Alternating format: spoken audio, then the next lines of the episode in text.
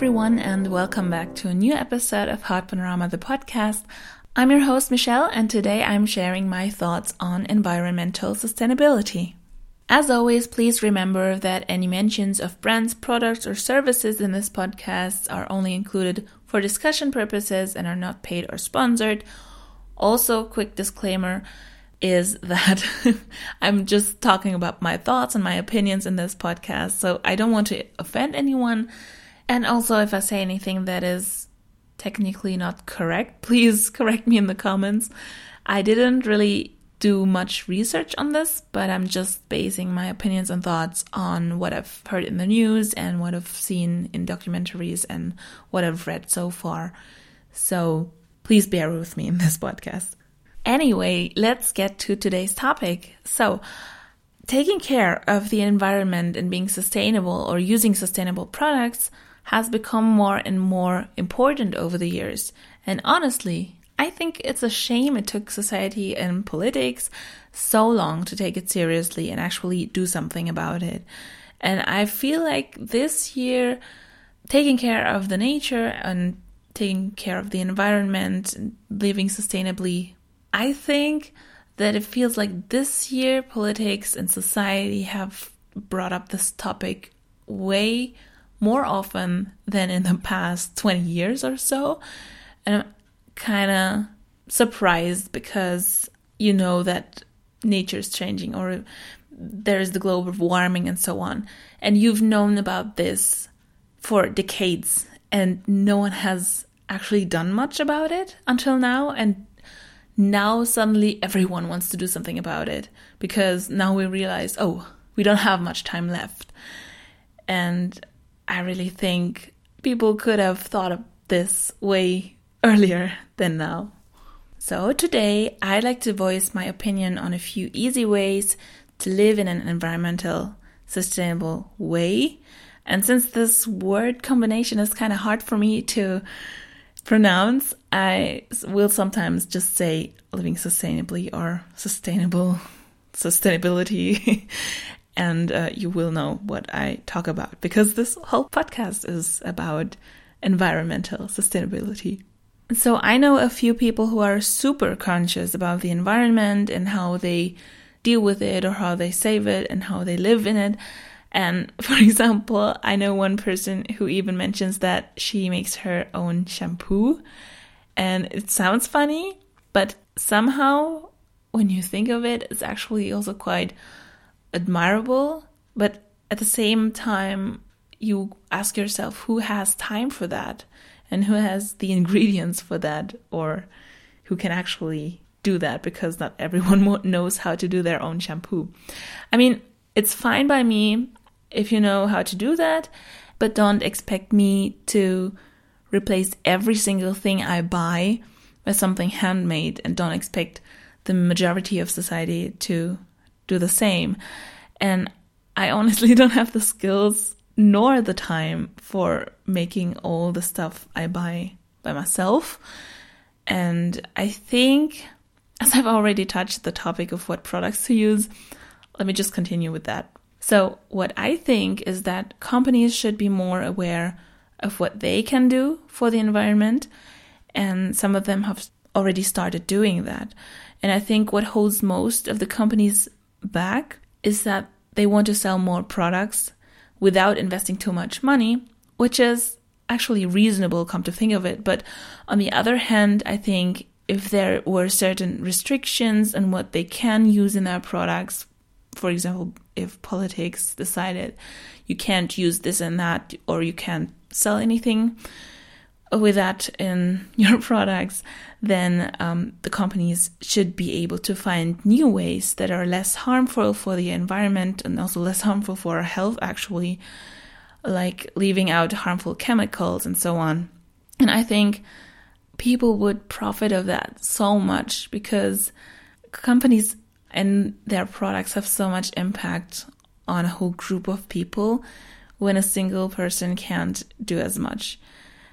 And I know there are sustainable products out there, but everything that is supposed to be good comes with a price tag. And I feel like people with less money, for example, a lot of students who have to work besides their studies to get through or to even pay their rent and so on, they don't really have a choice and they have to buy the cheaper products, even if they wanted to buy the more sustainable products.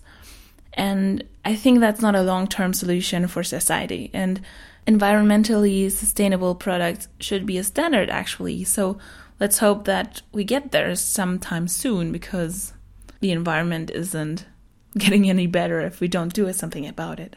Not only the contents of products like shampoo or soaps and so on, but also the packaging is containing so many different materials that aren't any good for nature. For example, microplastics. I'm not saying anymore. You know, can't really do a podcast on an environment without this year's buzzword. At least I feel like this is this year's buzzword, but it's kind of serious. I mean, there are so many alternatives to plastic packaging, like carton or paper. And for example, now you can buy Q-tips where the shaft or whatever you call this kind of stick in between, uh, where this isn't made of plastic anymore, but of carton. Please don't laugh at me if it's not actually pronounced carton. I'm not sure at the moment. But anyway, why did it take the industry so long to come up with that? Why did it have to be Q-tips with plastic shafts all the time? And now they suddenly come up with the idea, oh, we could actually make this out of paper or carton. so I don't know. This is kind of a an easy idea that they could have come up with like 20 years ago. So you see, in my opinion, companies can do so much more for the environment without much effort if they just try. And that actually has more impact on society than a single person that makes their own bubble bath mixture or something. And no offense, I admire how people put time and effort into making their own things or for example, collecting their own herbs for their tea and all the different things they do. But looking at it in terms of a global impact, it doesn't do as much as a company inventing new packaging or a new mixture of their products or a new way to put their products together. I mean, if a company does that, so many people are profiting of it. And if several companies do that, then you don't really have a choice between plastic Q tips or paper Q tips. You just buy the paper Q tips because most of the companies sell those. So you see, I think companies and also politics can have so much impact on how we go about saving the environment. And if not like 80% of the population do their own shampoo, then I don't think that's really gonna help anyone. At least if you want to see quick results in that. And if you're making your own shampoo or your own tea collection or anything, then please don't hate me, but I'm just looking at this at a global perspective. Like, I want to weigh out different opportunities that people can do or different things that people can do to make a change. And I think in this regard, bigger groups can actually do more about it. I hope you understand what I mean here. Anyways, after ranting a bit about the corporate world, I wanted to talk about easy ways to live environmentally sustainable. So I just want to list a few quick tips on the top of my head that really every single one of us should do more. What I think of every day is that we should use more public transportation, even if it is annoying at times, but we should use that instead of taking the car all the time, especially if we're traveling alone. I do use the car a few times a week, but most days I go to work and into town by bus or by tram. And that's not only less pollution of the environment, but also less expensive when you consider you're expensive for gas, etc. And you also don't have to look for parking lots either, which saves you a lot of time. And it's even better if you rode the bike, but to be honest, sometimes it's just not convenient because when you have to transport something bigger or if it takes you one hour or more to get to places by bike, then it's probably more convenient to take the bus.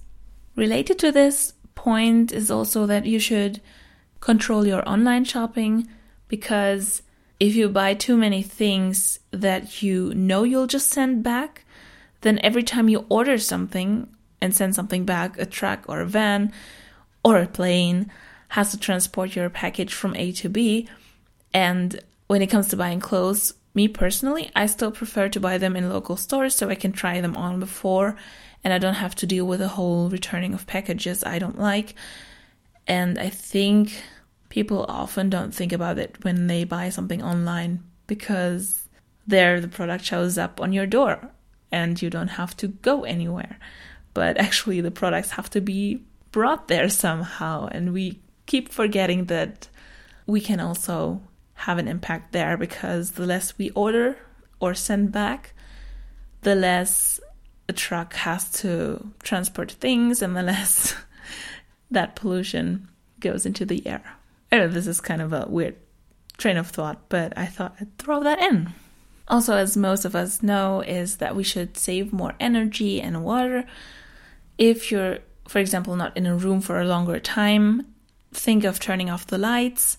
And if you're washing dishes or if you're showering, don't keep the tap running all the time because that's a lot of water that goes to waste if you're like putting soap onto your plates and so on, and you don't even need the water that is running out of the tap. So try to think of it when you're washing dishes.